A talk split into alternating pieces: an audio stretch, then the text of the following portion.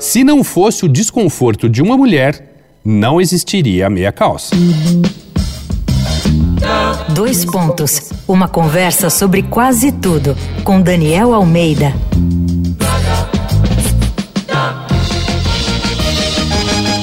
O americano Alan Gant Sr. inventou a meia calça em 1959. A Glen Raven Mills lançou a novidade, que unia calcinha e meias em uma só peça. Se você fosse mulher nos anos 50, não seria de bom tom sair para a rua sem se apertar em um cinto ou colocar uma cinta liga para segurar suas meias. Por isso, a gente precisa voltar para os anos 30.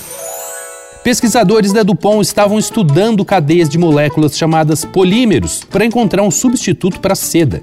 E depois de alguns anos, conseguiram. O nylon foi usado pela primeira vez para a linha de pesca, suturas cirúrgicas e cerdas de escovas de dente. Na Feira Mundial de Nova York de 1939, foram reveladas ao público as primeiras meias do material. Só no primeiro ano de mercado, a Dupont vendeu 64 milhões de pares de meias, mesmo custando uma bala.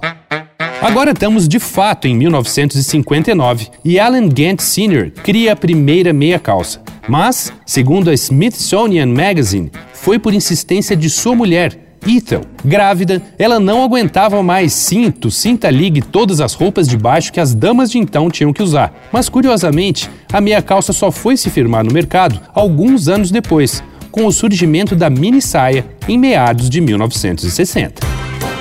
Vai lá no arroba Danico Illustration e dá uma olhada nas ilustrações inspiradas na série Segunda Pele. Eu sou Daniel Almeida, dois pontos. Até a próxima. Você ouviu Dois Pontos uma conversa sobre quase tudo com Daniel Almeida.